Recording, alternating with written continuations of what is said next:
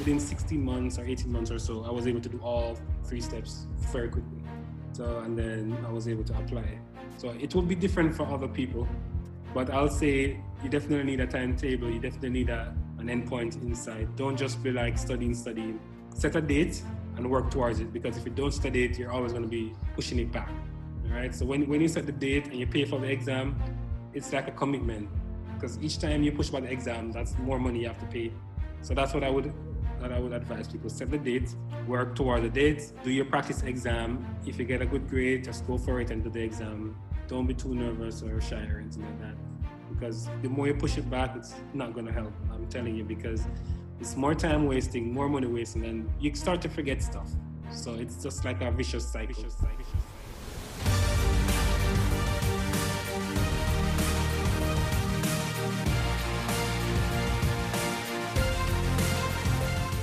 Hey there, and welcome to the IMG Residency Match podcast.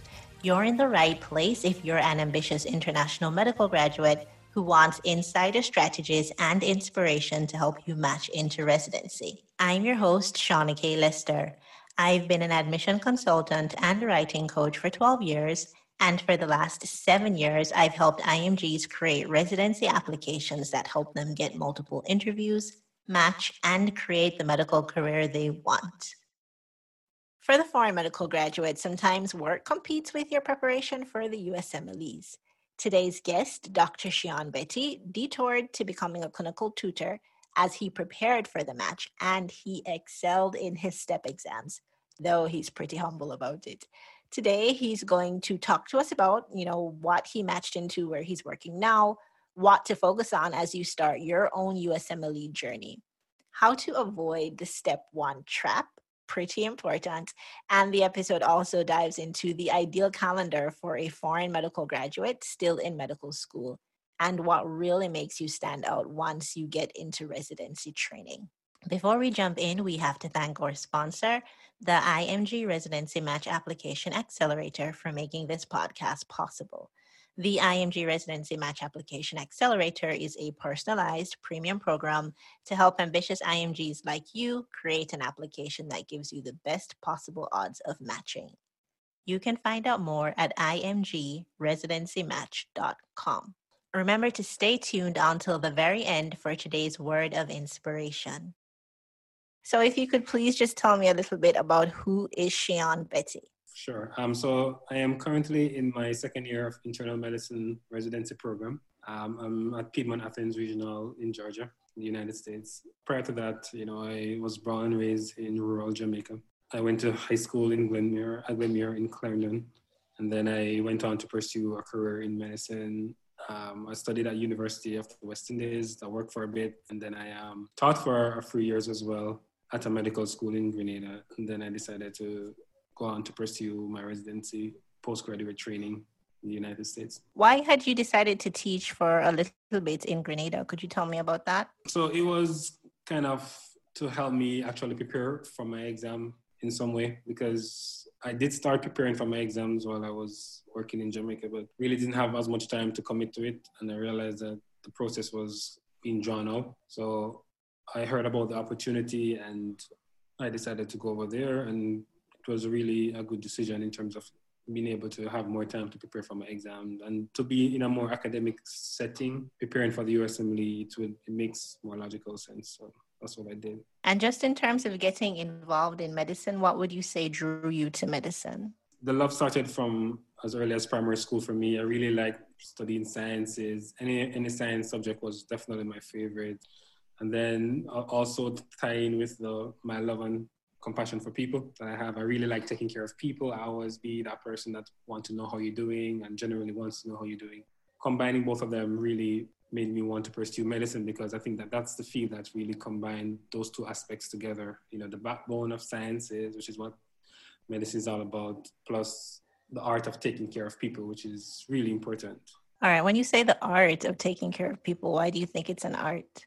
Because it, to me, it's something that it's more innate and I see that there are a lot of people who go into medicine, unfortunately, because they're forced into medicine or that's what their family wants them to do, or because their parents are doctors, they become become a physician as well.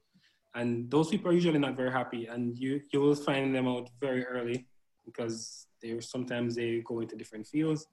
But if it's something that you really want to do to help people, then I think it's definitely it will show differently and it will make you much happier and the patients will know the difference as well. So when you have that genuine love and care for people, it comes off differently than somebody who's just doing it because they're doing it. So. Okay, I've definitely heard other people say that as well. That very early on in training, you can kind of tell the difference between people's motivation for being there. All right, so without breaching any confidentiality, could you tell us who would you say has been your most memorable patient experience doing medical school or during internship? I definitely could say that I have a number of patients who have touched my life in different ways, but for me, I think the major one was when I was in maybe third or fourth year of medical school. I can't remember right now, but it's way back when I just started clinical rotations, basically. There was this patient, I was at UA doing my rotation at the time at the University Hospital there. And then I met this young lady. She was about my age at the time. I was probably early 20s. She had sickle cell disease and she was in a hospital for one of the complications of her of her sickle cell disease. And we were just talking about life. And, and she was like, hey, you know, I wanted to become a doctor when I was younger, but because of how how bad her sickle cell disease was, she was always in and out of hospitals. So her education was always broken up, and she never really got the chance to being able to study and go to university and all these things.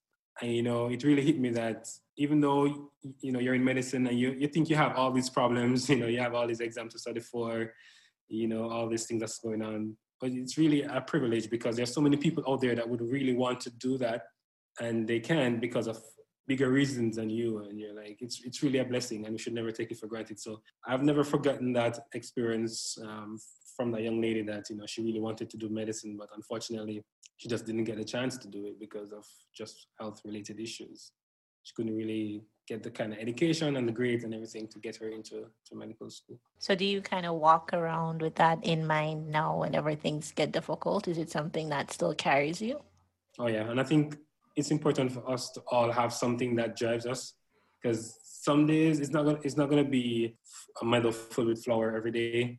In medicine. Some days are gonna be tough, and those are the days and you're gonna need that extra motivation as to why am I doing this? You know, when you're out working at two o'clock in the morning when everybody else is sleeping and somebody's patient is calling you and they do generally have a problem that they want help with and you're like oh my gosh you know why now i'm just trying to rest i just just sitting down for the first two minutes of the day. you, those are the things that say, hey, this is why I'm doing what I'm doing, you know. And you go and you go into that room, and even though you haven't slept all day, you go in and you you have to deal with that patient as if they are they're the first person you're seeing for the entire day. So those are the kind of motivations of getting up out of your bed at two o'clock when you get a call to see a patient who's having shortness of breath, who is having cough or something, for you to go and see them and give them the care that they deserve. And so, why did you decide to pursue residency training in the United States? Coming out of medical school, I knew I wanted to do residency, and I also knew that I wanted to do it overseas. It didn't necessarily have to be in the US, but I knew I wanted to do it in a different environment from where I do medicine. And the reason for that is that I wanted to have a, a diverse training and I feel like going into a different country, different culture, you get exposed to a different population and also their technology and everything. And, you know, it's more advanced. The countries that I was looking at is either Canada, the US, or somewhere in Europe, most likely the UK. So these are more first world countries. Um, these are countries that have more advanced medicine. So I really wanted to tap into that uh, aspect of medicine that more or less we didn't get exposed to in Jamaica. I'm not saying that anything is wrong with Jamaica because the training is great. I can tell you that people always like to have Jamaicans in their program because we do have a really strong training. But you know, there are there are a lot of things that we don't have, and we're working towards getting that in the future. But as of right now, if you can get a diverse training, I don't see why not. It's kind of like the same way, way some people do their their first degree at one school, then they go to do their second degree at a different school. Okay, you want to get you know the diversity, you want to see what's going on in a different program, you want to meet different people you know you want to expand who you're taking care of who you're seeing and your friends and everything like that okay great absolutely and so what you imagined it would be when you were applying has it turned out to be that now that you're there um, yes and no um, yes okay. in terms of the technology and the access to just doing things, it's so much easier. A lot of things are more evidence based or up to date medicine, which is great. So you have to always be reading. It's very much evidence based practice here, especially in a residency program. Um, the access to care um, in terms of getting labs and images is much better. So those things I'd say yes, it definitely has met my my expectations. Okay. In terms of other things that you never expect to be in a first world country, like you know, patients actually have a lot of the similar problems and even worse than back home in Jamaica. Because in terms of insurance issues, it's a big problem, especially right. when you're seeing patients in the in the clinic, in the outpatient setting. In the hospitals, when they're admitted, they can get the stuff done because they're there. But when you have them in the clinic, if they don't have a good insurance, then it's pretty tough. And even to get medication, like, you know. So I know that in Jamaica we have the National Health Fund thing, and you can patients can go to the Drug Serv and they get their medication, even though they have to wait from 5 a.m. to 12 o'clock in the day. It doesn't matter, but it's a big help. And looking back, I'm like, wow, it's really a blessing because a lot of people here would probably wish they have that there are positives and there's negative to everything. So yeah, you have to just kind of take it as it goes.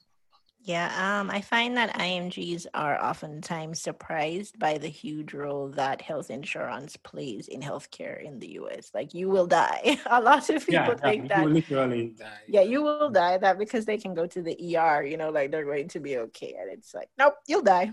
Yeah. So it's, it's crazy. Like, and you won't necessarily I mean, I have been to the US so many times before, but it's like working here working and in it. And working in it is a big difference. Like I didn't know it was like that. All right. So for people who are considering residency training in the United States, the USMLEs, that's normally a big hurdle for people.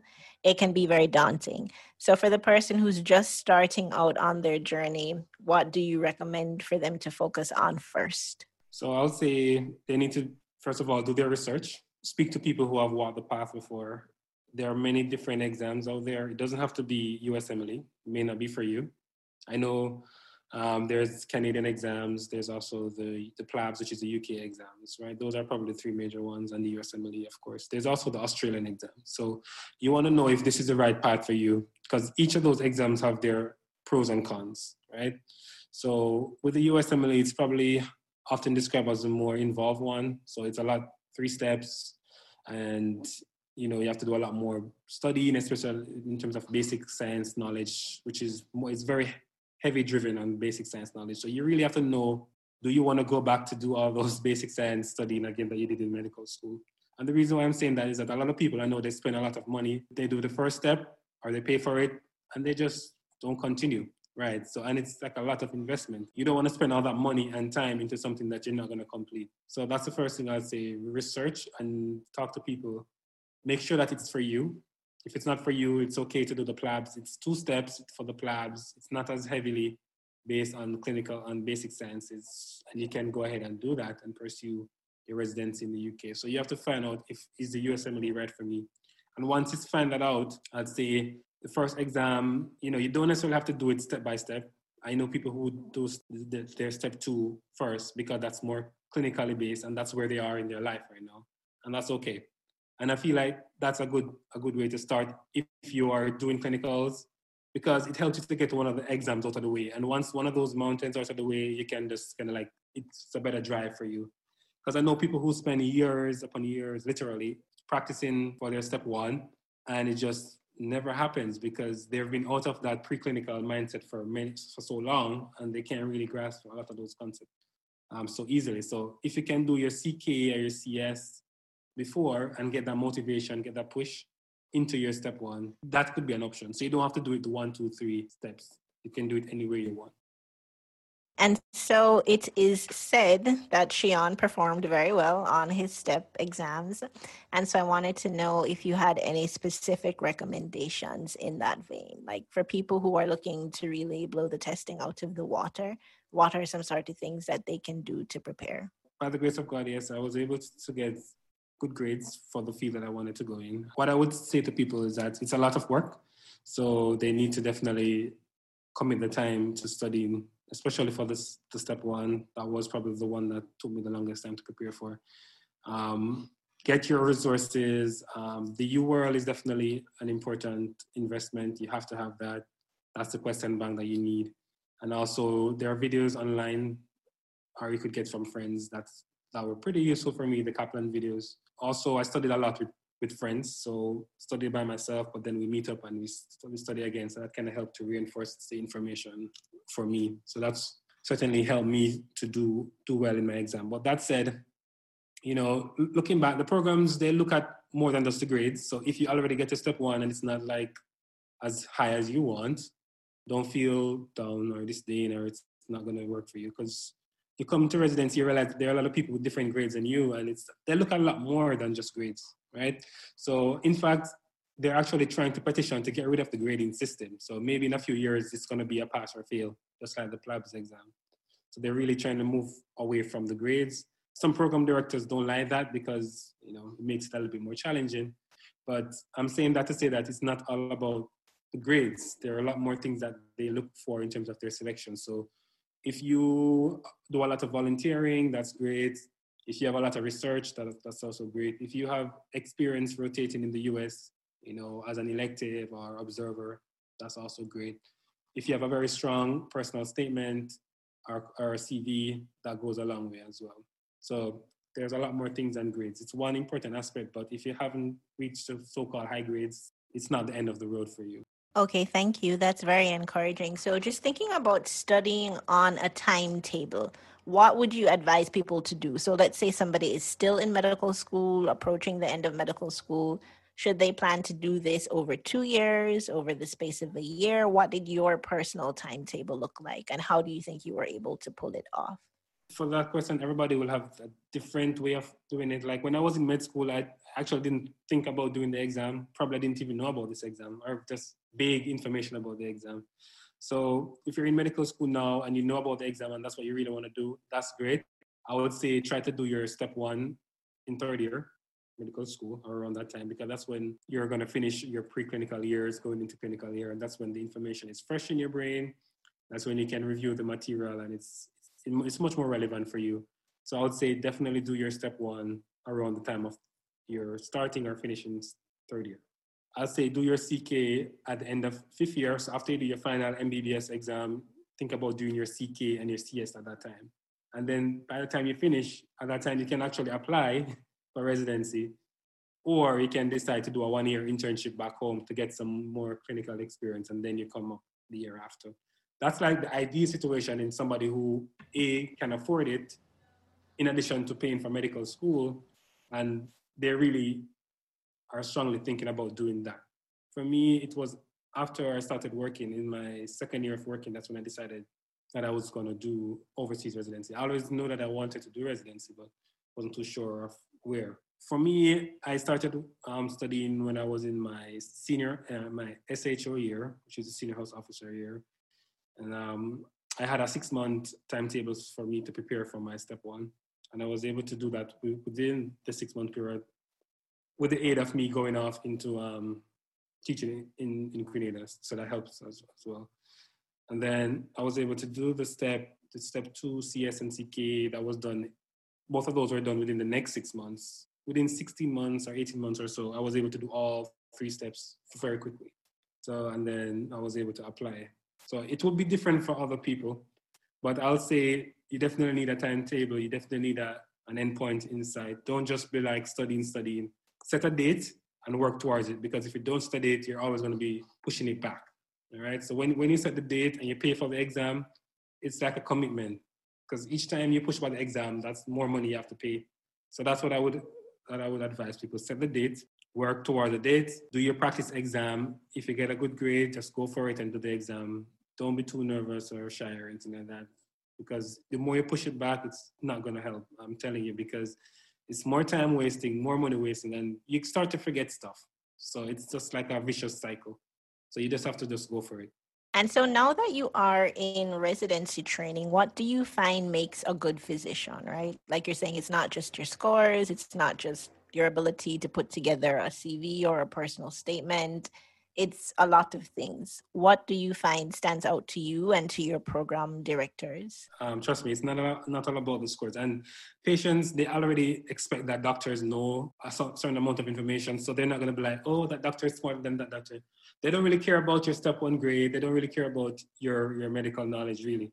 It all goes down to bedside manners and compassion and care. I mean, those simple things that your, your parents always tell you about, that manners will take you far away.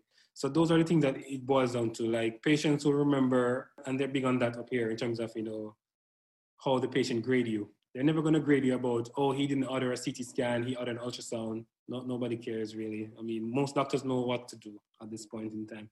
So it's all about how did you make this patient feel safe, feel taken care of, feel loved in their most vulnerable time. How did you interact with their family members? Did you let them know that hey i'm going to do this test on you? Or did you just order the test and then the patients don't know what's going on? They've just been pushed all over the hospital. They don't know what's going on with them. So it's all about going in there spending the time at the bedside talking to the patients let them know what they're here for. A lot of patients they, they come into the hospital they get discharged and they don't know what they what they came in for right? So it's it's so important when you can tell the patients, hey, you are here for this, right? Each day you tell them that this is what you're here for, and they will remember, and those are the things that they will recall, right? So I would say that it's so important, and I have gotten like not to boast or anything, but I've gotten like a lot of green slips and a lot of awards and, and recommendations from patients and stuff like that, just because of me spending enough time talking to them. And you know, your program directors will hear about it your senior doctors will hear about it because the patients will tell them when once they come into the room after you, the patients say, "Hey, I like this this person," and it's never because oh they're so smart. It's because they spend the time to listen to what I have to say, and they explain to me in very simple terms what is going on with me. So I think those are the things that really would set you apart from the average doctor everybody know that you're busy. The patients know that you're busy. They know that you're not. They're not the only patient you're seeing. You know, they know that. But if you make them feel that they are the only patient you're seeing, or you're not feeling rushed, they really, really appreciate that. So sometimes I hear from clients that the adjustment from, especially if they were in like a clinical practice, for the ones who are already practicing and they were in a clinical practice here, like a family practice, yeah. that it can be a huge adjustment for them to have to see patients in a very narrow window of time. So I'm just curious about how you have made that transition, like given the restrictions on how long you can be with a patient in the US, how do you still manage to give them that feeling? It's definitely a challenge, especially in the first six months of being in the program because a you're in a new country you're in a new system so you're getting to learn a lot of stuff i mean electronic medical records is something that is foreign to most of us who study um, back home in jamaica we don't use that so you're trying to get to get comfortable with that secondly the language even though even if it's english you know it's very difficult to understand some of these southern accent and you have to twang. yeah, you have to kind of like say things differently so that they can understand you. And then sometimes you do meet people who speak Spanish, which is a whole different bottle of, kettle of fish. You know, my Spanish is very minimum from high school, so I can only understand minimum stuff. So that's definitely a challenge. So the patients do understand, and they do tell them that this is a training program. So for the first couple of months, they will understand that their waiting time is going to be extended, and they and they're usually okay with that. And, and I think that as you get more and more comfortable with the system, it, it goes pretty quickly. So I think it just goes without saying that as when you're starting the program, it's going to take a lot of time. You know, you have to understand the system, and then as it goes along, it will get um, better and better for you. So I didn't really have any problems with patients saying that they have to wait too long. Usually, the patients actually is very appreciative of the service from the residence clinic because it's a different clinic. They could always go other places, but they come to us because they have special needs that we we offer. A lot of places don't see certain insurance, and if you're not insured, you can forget about it. So we do take care of a lot of these population that are uninsured, that are undocumented. So they do give us some slack for that. They do really like our service, and they understand that we're in training, and it only takes a couple of months before we get into it, and then we're seeing them in shorter time, and they get more efficient. So expect to be slow at the beginning, but it will get better. Um, and so in terms of your plans, like where do you see yourself broadly in the future? Like, do you want to subspecialize Do you have that as a goal? Yes and no. Um, I'm going to work first after I finish uh, my residency program, and then I will probably go into a specialty um, after that, depending on how I feel and depending on where the Lord is leading me as well. If I do decide to go into specialty, it will probably be gastroenterology. That's my, my first pick. And if not, then it probably be something like pulmonary critical care. Those are probably my top two. Okay, thank you. And so, what do you like to do for fun, Shion, when you're not working? well, I like to hang out with my family. I'm recently married and I also just had a baby. oh my gosh, congrats. Thank you. So I like to, and I also like to hang out with my friends as well. Um, I do like to do a lot of more outdoor stuff like nature, like hiking, walking, stuff like that. Mm-hmm. National Geography is like my favorite thing to sit and watch documentaries. So that's kind of like my thing.